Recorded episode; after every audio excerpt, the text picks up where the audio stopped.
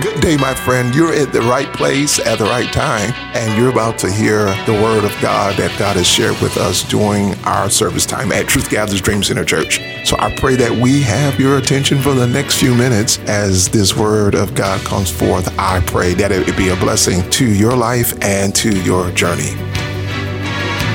Luke 4, 4 17 and 20, and it reads, And there was delivered, picking up about Jesus, uh, there was delivered unto him the book of the prophet Isaiah, which is the book Old Testament Isaiah. And Jesus, when he had opened the book, he found the place. He intentionally went to the book of Isaiah where it was written, The Spirit of the Lord is upon me. Because he hath anointed me to preach the gospel to the poor. He has sent me to heal the brokenhearted, to preach deliverance to the captives, and the recovering of, to, uh, recovering of sight to the blind to set at liberty them that are bruised, to preach the acceptable year of the Lord. Here it is, verse 20. And he closed the book. I love this. And he gave it back to the minister and he sat down. The eyes of all them that were in the synagogue were fastened on him. Who is this that when it comes for him to do the reading in the synagogue, intentionally goes to the prophecy in the book of Isaiah, reads it, and basically says, What you read about is me. In other words, I am the confirmation of prophecy. I am here. I have evolved. I have come through 42 plus generations. And now, what you have read in the Old Testament, behold, it's here. Tell your neighbor, I'm a confirmation of prophecy. Tell the other one, I'm a fulfillment of prophecy. Jesus walks in this temple, this synagogue, and he basically owns it's his season. He said, The anointing is on me to do, preach, to heal, to, to bring captive, deliverance to captive, to set at liberty them abused, uh, uh, to them who are bruised, and to preach the acceptable year of the Lord. What I want to hone in on is asking you what grace and what anointing is on you. Jesus said, I'm anointed to preach the gospel. I'm anointed to uh, recover sight to the blind. I'm, I'm anointed to set at liberty them are bruised. I have to ask you that you got to start identifying what grace and what anointing is on you in this season. What is on you? What is God trying to birth in you? You got to own it. You can come out of that clue la la land. You can come out of that false humility. God don't need no more people who have no idea what he is doing. God needs you to know what you are doing doing, what he's doing in you, and you need to own what God is doing. I need you to tell your neighbor one more time. I'm not sure we're going to talk to our neighbor too much more, but tell your neighbor, ask your neighbor, say, what is God doing in you? Come on, ask him. Now tell him, tell him, tell him a few seconds. Tell him, come on. Tell him, tell him, tell him. No, tell him, tell him, tell them what God is doing. No, tell them, tell them. Come on, tell them, tell them, tell them, tell them what is God doing in you? What grace is on you? Come on, you got a few more seconds. Tell that person on that road, what is God doing? What is God saying to you? What is God moving in you? What's what is on you in this season? Come on, somebody. What's on you? Come on. I know what's on me right now. I know the grace. I'm in a season of being things coming full circle. I know what season I'm in right now. I'm not cluesing, clue, include, being clueless. Because let me tell you what I'm trying to do. Because as long as you're clueless, the devil's going to defeat you. As long as you don't know what God is doing, the devil's going to easily discourage you. But you got to step up into your season and say, I know what God is doing on my life. I may need some training. I may need some development. I may need some healing and I may some, need some encouragement. But one thing I'm not going to do, I'm not about to forfeit what God's going to do.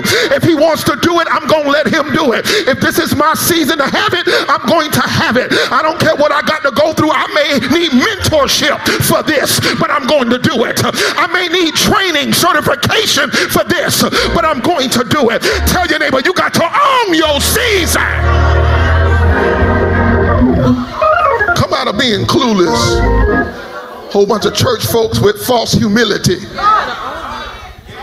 and doing God no good, not being able to say what's on you. I know what's on me in this season. I know what God's trying to do in me. I know that I'm in a season of expansion right now. I know what's happening in here. Come on, somebody. I know that we're in a season where our church is going to grow and do new things and do some things that we haven't done in previous years. I already know the anointing that's on this church and anointing that's on my life. I already know I'm preparing for greater apostolic works and starting new churches. But guess what? When we're together, it ain't just one person going up. We all going up. We all growing out. We all expanding. Come on, somebody.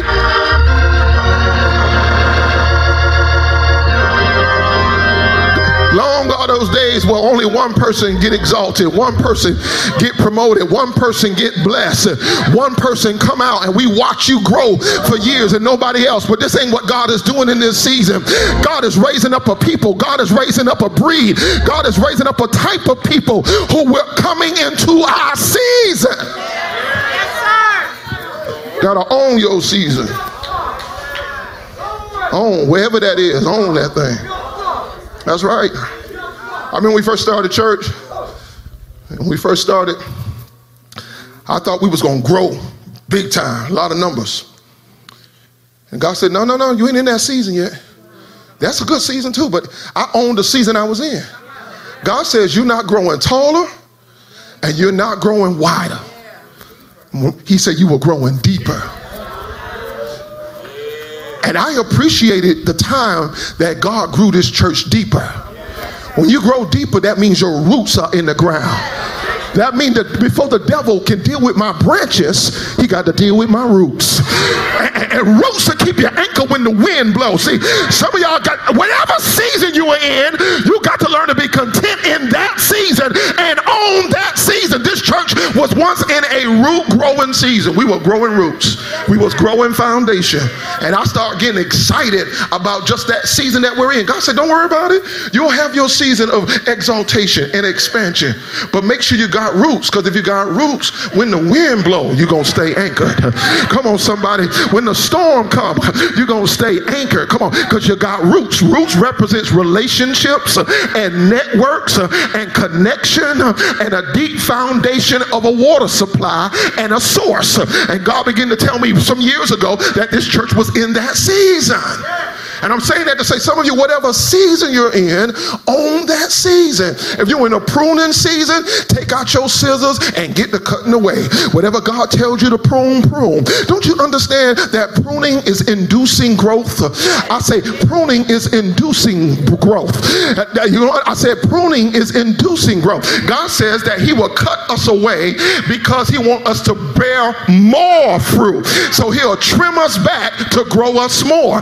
It's the same thing when a woman is pregnant and that baby hadn't come forth yet. She goes to the doctor and the doctor induces labor. And it's the same thing. He does something to allow that thing to come forth. And some of you are in pruning, and that's fine. And let God prune you back. Because I'm telling you, you're going to be greater than you ever been. Let God cut you back. Cut off some things. Clean up some things. Own your season. Be a good pruner. If you're in a pruning season, go out there, sing a song full of joy, and get the clipping away. Because sooner or later, when another season comes, you're going to be able to take pride that you are able to go through the pruning season to have your harvest season. Own your season. Own your season. Now I want to spend the rest of my minutes with maintaining your due season. Let's go to Matthew 7. I probably won't finish. Matthew 7. As God has blessed you, there's some things to be mindful of to help you maintain your due season. Let me read the first few verses. I'm reading from the New Living Translation. Translation. It helps me out today. It says, Do not judge others, and you will not be judged, for you will be treated as you treat others. The standard you use in judging is the standard by which you will be judged. This is a loaded verses. I'm gonna have to come back in a second. Why worry about the speck in your friend's eye when you have a log in your own? How can you think of saying to your friend, Let me help you get rid of the speck in your eye when you can't see past the log in your own eye?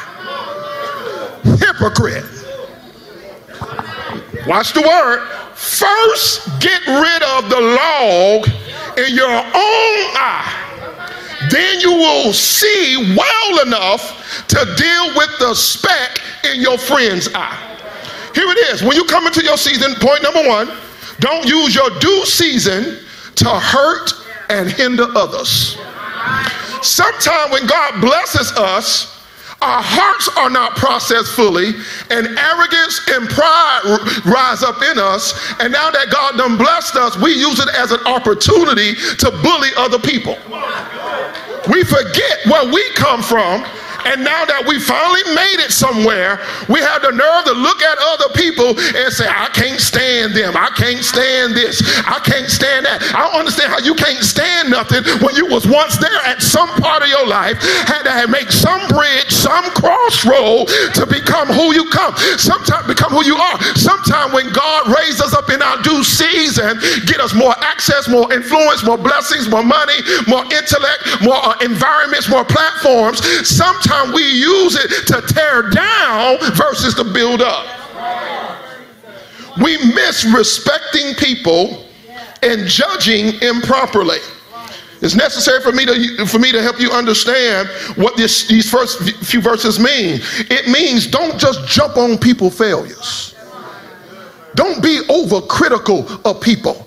God not raising you up to be overcritical of people. Don't be overcritical. Don't be mean spirited.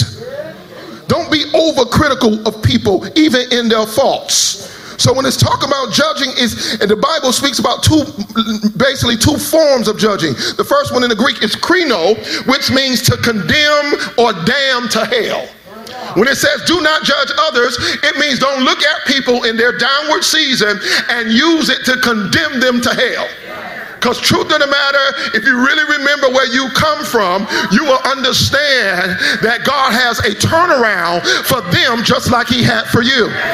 So your view of other people should not be used. You should not use your elevated season to condemn other people or to damn other people.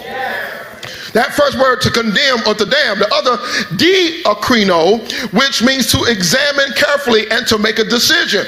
So there are two forms of judging. One is when you're condemning somebody or damning somebody, or the other one is the part of examination in which we still are called to do. I want to explain that because God didn't raise you up as well to dumb you down. Because there's a whole lot of church folks who only repeat the first part of this verse and don't read the rest to get an understanding. And we walk around, only thing we says is do not judge. But the truth of the matter is, is about how you judge. It's how you look at things. So it's not about just don't judge. Because if you don't judge, you're not going to be able to walk in the authority and walk in the wisdom that God wants you to walk in. These same verses says the, one of the keys to being a good person who judges properly is get yourself right. And when you get yourself right, now you're able to clearly see how to some how to help somebody else. So God says one of the ways of really walking in your due season is get yourself right. And that's what the verses are trying to portray here is don't use your season just to focus on getting everybody else right, but have a view of getting your own self right and then you are able to help somebody somebody else. That's what it's talking about. Hypocritical judgment. Do not use your due season to hurt or hinder others.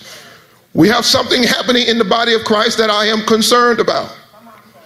We have Christians and believers constantly using social media to tear down other believers.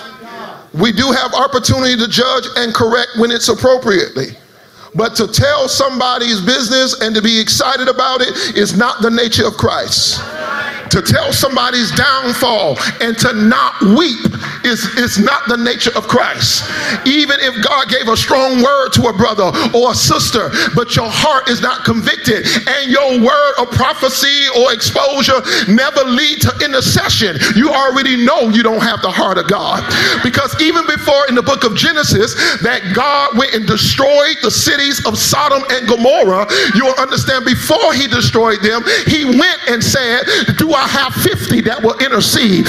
Do I have 25? Do I have 30? Do I have one? And he went down looking for a man who will intercede. And when he found none, he began to send out destruction, sent the angels to get Lot and his family out of there before he burned it down with fire. But I want you to understand the first thing that God looks before he brings judgment even on anybody is intercession. The truth of the matter is, God's not raising you up to point out everybody's wrong. God wants to know could you get in the middle of their situation? Can you become an intercessor? Can you can you get in the middle of it? Chaos, confusion. Can you get in the middle of their sin and bring them out of what they're in? Are you skillful enough to be an intercessor for this? God didn't call us to have prophetic discernment that all we do is tell people down.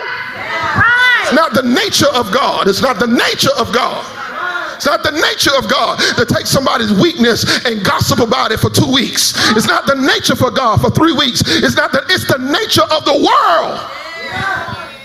And the world has a shame. The world should be so ashamed of itself. They had a nerve to have something called cancel culture. Somebody who need God more than anybody. How you gonna cancel somebody? Yeah, people need to be reprimanded. People need to be corrected. Yeah, there's a sense of justice. Yeah, we need to stand up for certain things. Come on, son. But canceling somebody, how you gonna cancel somebody with your messed up self five years ago? How you gonna cancel somebody? And, and it's unfair to counsel somebody over what you've seen, and we don't know everything you did. We don't know everywhere you've been. We don't know all the things that God covered and had mercy on. But now we want to use that opportunity to counsel somebody something that now we see. Be careful of this cancel culture. It's leaking into the body of Christ, and we're losing the very nature of reconciliation. We are ministers of reconciliation. Even our Savior Jesus Christ, he a bad some he a bad, excuse me for saying it this way, he a bad boy. Jesus a bad somebody. When they put him on the cross, he put they put him in the middle of two thieves in the middle of it. He became, he was an intercessor even at that time. And one of them, while he looked at her, the other was sitting there being pious, but one of the thieves said, Remember me in paradise. And Jesus said, I remember you. He said, I belong on this cross, but you don't. And in that moment, he was able to be converted by Jesus being in the middle of a situation. What I want to know is how many situations get better when your voice get on it? How many situations get better when your mind get on it? How many situations turn out to God's source when you get involved. But do when we get involved, it get worse? Do things get worse and things turn out terrible? I want to know because you got to be careful always trying to handle somebody else's business. Oh, yeah, I got to help us with our due season. It's on us. And someone's got to be careful as it relates to the church. We don't recognize that some folks online are bitter and hurt Christians who have not moved on to healing. And every spot or wrinkle they do see in the church, they're looking to tear a church apart.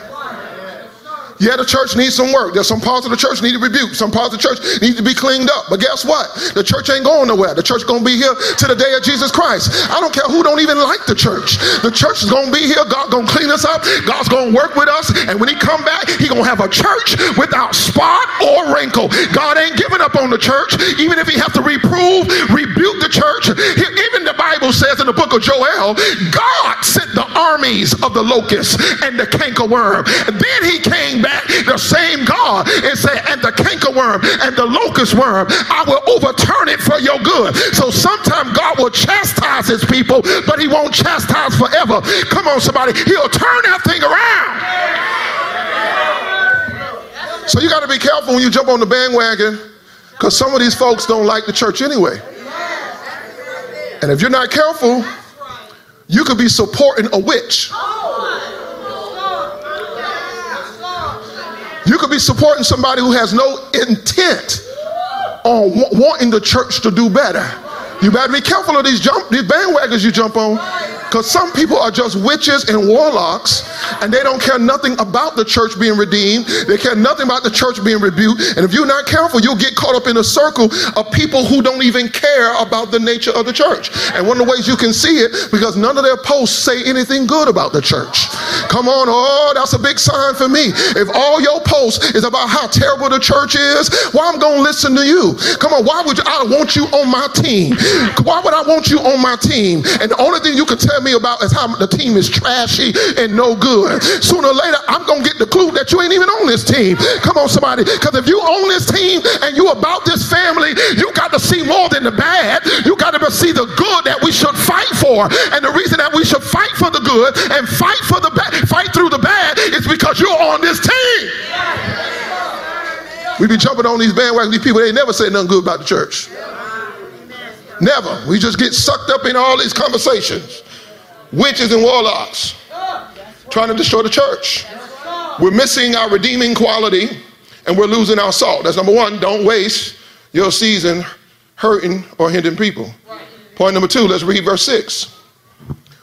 It says, Don't waste what is holy on people who are unholy. Don't throw your pearls to the pigs, to the swine. They will trample the pearls, then turn and attack you. What? Point number two. Don't waste your due season on wrong people.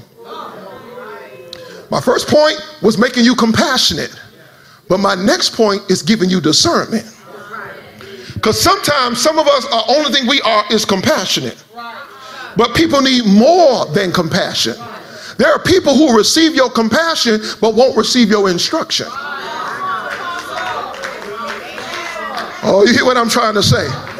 You can pull them out of something, but the moment you give them instruction on how to stay out of something, they're not interested in that. They love your compassion, but they're not interested in your construction, your instruction. The Bible says, I don't want you to think that I'm going to allow you to keep pouring. Here it is, because some of us are nothing but a bowl of compassion. And what happens is you always find yourself tired and drained because you're pouring into a ground that's never yielding fruit. You're seeding into something that's never given a harvest. And God says that's not how I work. Don't waste what is holy on people who are unholy and don't throw your pearls to the swine. Meaning you should expect standards from sowing. It, means also respect what is holy and sacred. Don't reduce mysteries of God to some simple slogan. Don't, don't start dishonoring God. It means honor what is holy. And there are times you got to understand you can waste your due season on wrong people. You can be so compassionate, you can be loyal to a fault. You ain't got no harvest, you ain't got no sign that harvest is coming, but you still planting seed and watering the seed. You got no sign. No, God said, I do not want you living in that. And that's what happens sometimes. And you're frustrated and you're upset. But God said, it's you. You got to stop wasting your seasons. You got to stop wasting your time. That's why you got to tell friends and people in relationships, hey, you're going to have to change soon. I'm going to have to see some signs out of you. Come on, somebody. Y'all don't put no pressure on friendships that ain't growing, things that ain't growing, things that's not, y'all don't put no pressure on it. Jesus did it. Everybody thought all the naturists, all the environmentalists, they would have got rid of Jesus. Jesus walked up and and saw a tree that one bear no fruit, and he said, I curse you. Shall no man eat fruit from you from here henceforth? They was they was astonished that Jesus took a tree and decided it would never grow fruit. The Bible said that Jesus saw the tree having leaves but not having fruit. In other words, he was saying you should have had fruit by now. He has the right to judge the tree and tell the tree you should have grown some fruit by now. You've been sitting in the ground sucking up nutrients, sucking up soil everybody running to your tree, and when we get there, we disappointed. He said, Not anymore. I'm going to move you out of the way so people stop depending on a fruitless tree. And I'm trying to tell you, Jesus rebuked this tree and cursed it to the root. Because it didn't have fruit. I'm telling you, you ought to expect something in your due season. You need to expect something in your due season. Some people have these, these crying stories sometimes about everybody who left them. Well, sometimes people left you because you weren't doing right. Some people have a, uh, a, a poor expectation that people ought to just be there with them through everything, every time, without them ever showing any demonstration of change, behavior change, fruitfulness. And they get mad when you get tired of that foolishness and make up your mind and then they had a nerve to be crying, talking about I was rejected. Yeah, you were rejected. You were because you didn't bear fruit. You didn't change. You didn't change your behavior. No, you ain't gonna sit here and have no pity party and blame me and tell me I'm not loyal. No, I expected something out of this relationship. I expected something out of our roles for each other. Y'all don't want to put that pressure on these relationships. This is what he said. Don't waste what's holy on the whole unholy. Don't give the pearls to the swine. You can be loyal to a fault. That's why you got to tell the people in close relation, no, I need some changes. I need some growth. We can work through it. We can pray through it. But we know we're not just going to expect me to pour and to walk around fruitless all my life. And that's and some of us get tricked and just say, that's my life. That's what I'm doing. You sad. You ain't walking in no harvest. And somebody has conditioned you, has conditioned your mind that they not going to grow, but you going to keep pouring. And you have felt obligated to stay in an unfruitful place. They ain't trying to change. They ain't trying to go to counseling. Come on, somebody. God expects something out of this touch situation, and you ought to show some change and show some sign. Come on, God ain't connecting people in marriage for you to be, to be a curse and a torment to your spouse. Come on, somebody. Come on, they praying for you. They're loving you. You need to get up and go to counseling and get some help and get some support. Come on, somebody. Come on, somebody. Come on. Don't sit there and just say, No, I expect this thing out of you all the time. No, you got to go get some help. You understand what I'm trying to say? It's just not right. To understand not casting a person that's why I want to mention Psalms 1. Put your finger on Psalms 1. I'm going to give you the first verse and I'm about to help you. It's going to get tough. There are three peoples you cannot hang with if you're going to have your due season. Three people you can't hang with. I mean, you can't be friendly, but I'm talking about you can't hang with them all day. They can't be your best friend. Ain't no way. I'm gonna tell you. Three people. Is in the Bible in Psalms one. Number one, evil people. Evil and wicked people. The Bible says you ain't gonna have no fellowship. The darkness and the light ain't gonna have no fellowship. So there ain't no way you should be able to hang with all day, every day, talk to every day, evil and wicked people. You're not going to be able to have and maintain a due season with evil and wicked people. These people are highly carnal, right? They disrespect God. They live all type of immoral ways with no conviction and no aspect of change. Wicked means twisted. They'll do anything for any situation. You need to protect yourself and you should not be hanging with and wicked people. I know it gets tough when we preach the word and start telling you what the word says. This is Psalms 1. Psalm 1 says, Blessed is the man that does not do these three things. Number one, wicked people. The second one is sinners sinners. Now, I'm not talking about that all of us had a, the propensity or ability to sin. I'm talking about somebody continuously living in a sinful lifestyle. You are not to be spending all your time with sinners. People say, Pastor Joe's not, that's not right. Even Jesus hanged with sinners. No, he didn't. Jesus, when he was with sinners, he wasn't hanging with them, he was on assignment. It's a difference hanging with somebody and being on assignment. So if you're going to be with the sinner that much time, we should start seeing some change or some conversion that's starting to happen in their life, their life, and you should be focused on why you are spending more time with them. But to be with a sinner all the time and you have never prayed for them and never led them to Christ and never teaching them the word, you are in the wrong type of relationship. Darkness and light don't have fellowship. Fellowship. Fellowship. You can't change the definition because you like somebody. It's called fellow, along with. Fellowship. Darkness and light can have no fellowship sinners. Constantly, no, you you minister, you you go to them, and so it's an assignment, and it shows us sometimes as believers we're off our assignment. Yes, sir. When you with a sinner, you got to be conscious that you win a sinner. Ah, me teach you. When you win a sinner, you got to be conscious that you win a sinner. Don't get with the sinner and tell the sinner all the business of the church. Don't get with the sinner and tell him all the things that you know about that's going on in the church. Hush your mouth. The sinner trying to get saved or need to get saved. And you ain't helping the sinner by telling them privileged information of family business. Come on, somebody. And once they come into the family, you can say, We all working on something. We all trying to overcome. But come on, ain't no way to attract them to the kingdom and you telling them privileged information about Deacon John John and Evangelist Susie. You can't go to, to the sinner and think you're going to win them to the kingdom telling them all the kingdom business.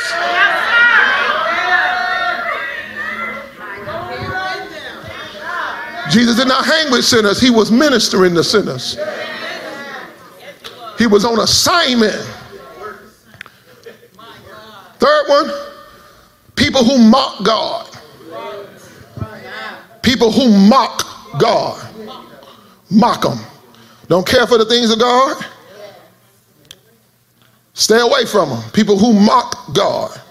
They don't believe in His word. They don't believe in his people. They don't believe by faith. You cannot hang around. I'm talking about every day in fellowship. Hear me clearly because I know the word of God is in some tight pockets of your life and you have not navigated a life that clearly shows people that you are a kingdom citizen. And many times we get into these situations where we have neutralized our saltiness. I said neutralize our saltiness. Come on, we have neutralized it. And when if you're salty, you should be trying to preserve somebody. There are times when somebody's in your midst, you should be trying to encourage them. Come on, you can do better. You don't have to keep using those cuss words. Come on, somebody. You can encourage them. Come on. There's time, but sometimes we just neutral to everything, and people can come in our midst and say any kind of thing and do what kind of thing. I mean, they just take the mud off of walking in the woods and they just rake it all over us and just take all the mud and put it all on us and we just and use us as a doormat and we don't speak up and we don't say anything. Come on, somebody. I'm trying to help some of you stay into your season, stay into your favor. Come on, somebody. And we neutralize our saltiness. Y'all hear what I'm trying to say? All right, all right. Mm-hmm. Mm-hmm. Don't waste your due season on wrong people. I didn't say we don't pray for them. I ain't say we don't love them. I ain't say we don't reach out. See, in this day, you got to actually really explain what you're saying because people be hearing all kind of stuff when you're challenging them. You know, they make up stuff that you ain't never seen. Mm-hmm. Mm-hmm. Number three, stay in the flow and your season. Say, stay in the flow. Let's read verse 7. Keep on asking and you will receive. I'll take a few more. Keep on asking and you receive what you ask for. This is how you maintain your due season. Keep on praying. When you're in your due season, you got to stay focused. It's saying, Lord, show me where the next step to go. Lord, show me what to do. Show me who to connect with. You got to keep your prayer line hot and on fire when you're in your due season. It says, keep on asking and you will receive. I love this. What you ask for. Everybody say, keep on asking. It said, keep on seeking. Say, keep on seeking. And you will find. Say, keep on knocking and the door will be open unto you. For everyone who asks, receive, and everyone who seeks, finds, and to everyone who knocks, the door will be open. I just want you to know that the, the, the, first letters of that ask, seek, and knock spell ask. Everybody see that? Want everybody to know the first words ask, A, S, K, S, is seek, and K is knock. It's spelled ask, is an acronym. He said, if you keep asking, you're going to have. So say, stay in the flow. Verse 9 Your parents, if your children ask for a loaf of bread, do you give them a stone? Or if they ask for a fish, do you give them a snake? Of course not. So if you, you, sinful carnal people know how to give good gifts to your children, how much more will your heavenly Father give good gifts to those who ask him? I love scripture. I'm trying to tell you, some of y'all are not having it because you're not asking for it. Hallelujah. I'm saying stop being afraid to ask for it. Sometimes we've been taught and trained wrong about being the children of God. When God gives you desires, uh, you get desires in your heart, And what have I learned to do is I pray for whatever my desires are. If He's given me a desire, I pray about it. And He's sovereign. If the desire is not right and it's going to take me off track, He'll make sure it don't come to pass. Come on, somebody. But it ain't my problem. He going to figure that out. I'm going to ask for it. If it's in my heart, I'm going to ask for it. And God is trying to get some of you you to stop trying to live your own life in your own mind and go to your Father and start asking for the desires of your heart. You have not because you ask not. I got to keep moving. Number four, treat people right. I already, already said it before, but simply treat people right.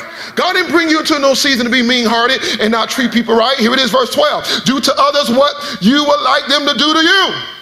This is an essence of all that is taught in the law and the prophets. Treat people right. Treat people with respect. Treat people with dignity. Treat people with honor. Don't be demeaning. Don't belittle people. Treat people right. Verse 5, let's get it. This is from 5 is live holy. Everybody say live holy. live holy. All right, you want to mess up your season, let God start opening up doors and you go to sinning and messing up. And not respecting his holy. Live holy. Verse 13, you can enter God's kingdom only through the narrow gate. The highway to hell is broad.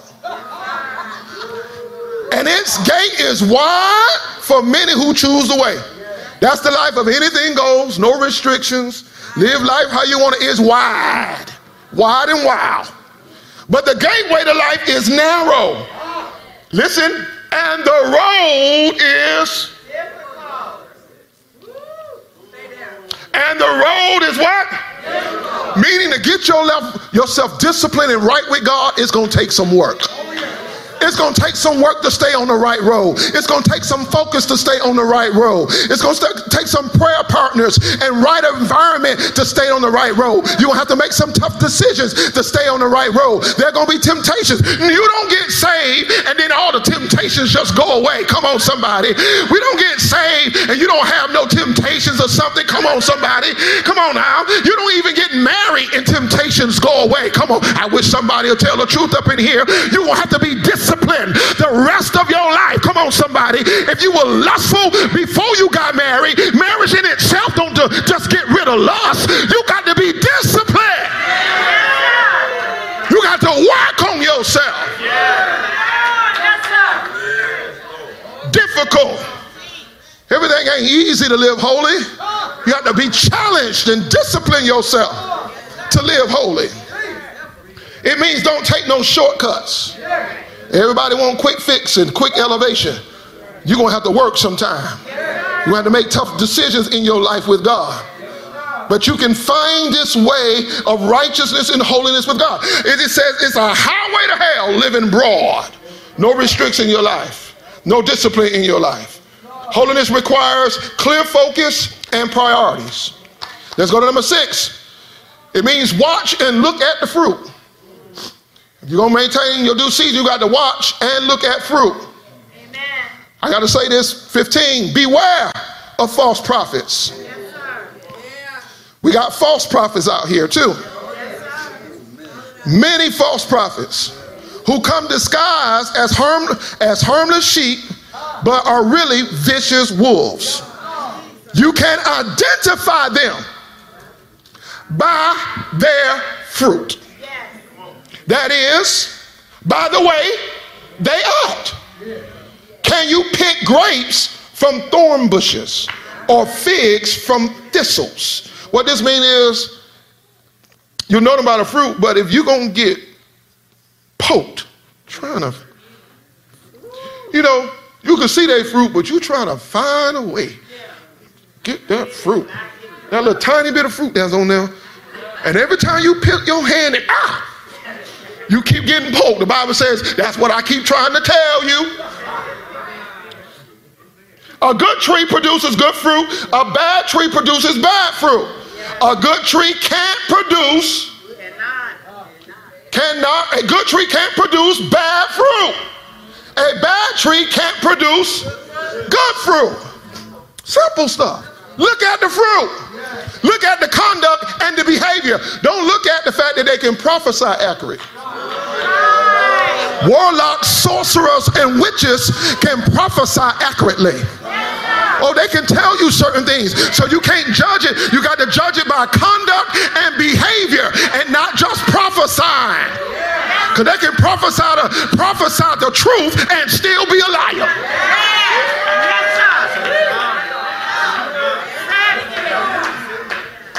You got to look at the character and the conduct. So every tree that, tree that does not produce good fruit is chopped down, thrown into the fire. Yes, just as you can identify a tree by its fruit, so you can identify people by their actions. So you can't keep producing bad fruit and then tell me, don't judge me, God knows the heart. You can't tell me that. Don't judge me because only God knows the heart. That is not true. The Bible said, out of the abundance of the heart, the mouth speaketh. In other words, your fruit is on your tree. And you can't keep telling me God knows my heart when I see all this fruit around here. All I see is apples, and you keep telling me your orange tree?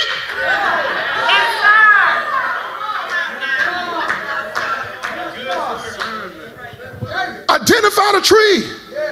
That's what it's talking about discernment. The ability to identify what you're dealing with. It's saying oh, as well, don't get impressed with charisma. Look for character. Don't get stirred up just with charisma. Look for character. People will exploit your emotions and your pocketbook and your family and your influence because they'll do it through charisma and not character. All right? False prophets. I'm going to go into all of the things about false prophets, but they lead you astray from God. They substitute God's word.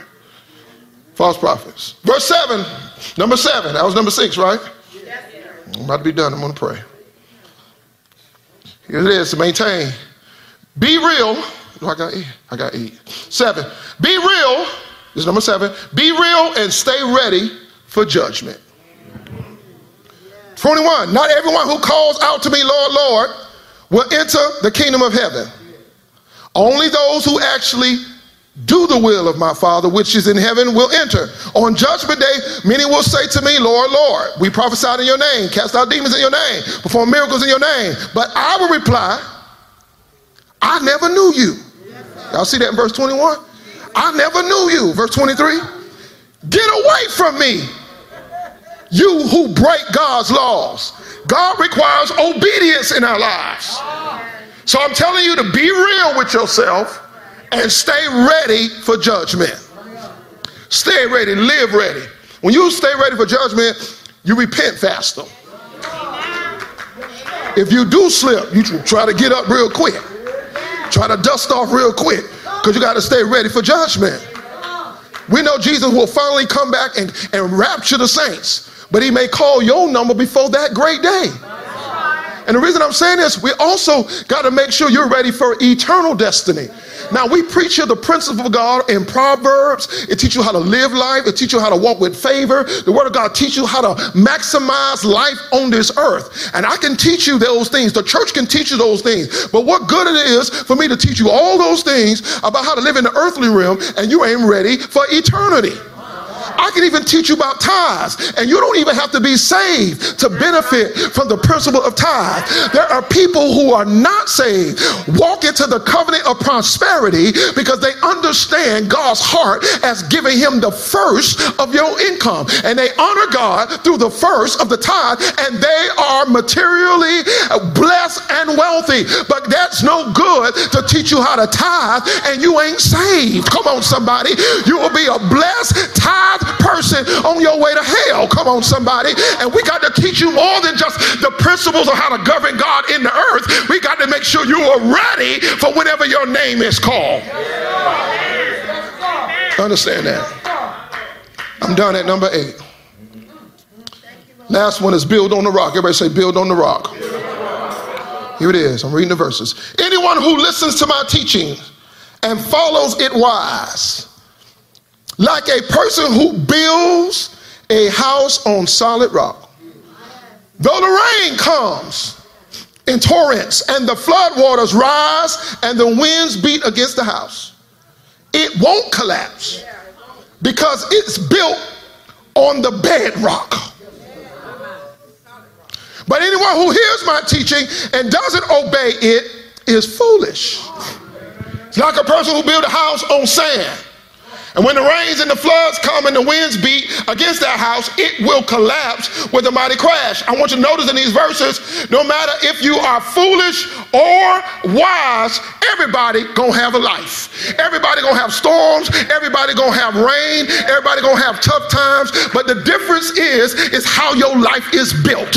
Build your life on the foundation of the word of God. Everything else is going down, but the word of God. Everything else is quicksand but the word of God. All of us are going to have a trial. All of us going to have winds and rain. Everybody going to go through a hard season. But the difference in our lives is when your life and your foundation is built on the rock of Jesus Christ. Things may come, storms may blow, but when you got a Savior in your soul, you know you're going to overcome what you're going to go through. The Bible even declares that many are the afflictions of the righteous, but God delivered them from them all. See, that's the difference. We are guaranteed to be rescued. We're guaranteed to have a turnaround. We're guaranteed to have a, a turn up because we are built on the foundation of the rock of Jesus Christ. So build solid foundation. Don't build on this worldly stuff. Build on the foundation of Jesus Christ. Build, be tough and build it right. Stop cheating. Stop going against the code.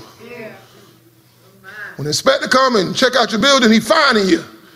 You got fines and suspensions and all kind of con- repercussions for breaking codes and not building right. And, and the worst embarrassment is to build something high and wrong. Because we build it high and wrong, everybody looking at it. And people think it's beautiful. But the first storm come, it collapse. The first wind blow, it breaks down. It maybe look beautiful, but it wasn't built right. And sometimes it takes time to build something right. Take pride in building something right. Take, take, take enthusiasm in building something right. Jesus began to teach, and the Bible says in verse 28, with authority. The crowds were amazed at his teaching. For he taught with real authority, quite unlike the teachers of the religious law. I want you to stand on your feet. I'm done. Thank you again, my friend, for listening to our radio broadcast of Truth Gatherers Dream Center Church. The Word of God is a lamp unto our feet and a light unto our path. And every time we hear His Word, we're able to grow thereby. My friend, I also want to invite you to our service. Maybe you have a free Sunday coming up real soon. We'll love to see you at 1317 High Road here in Tallahassee. Truth Gatherers Dream Center Church. God bless you until the next time, right here on Wave 94.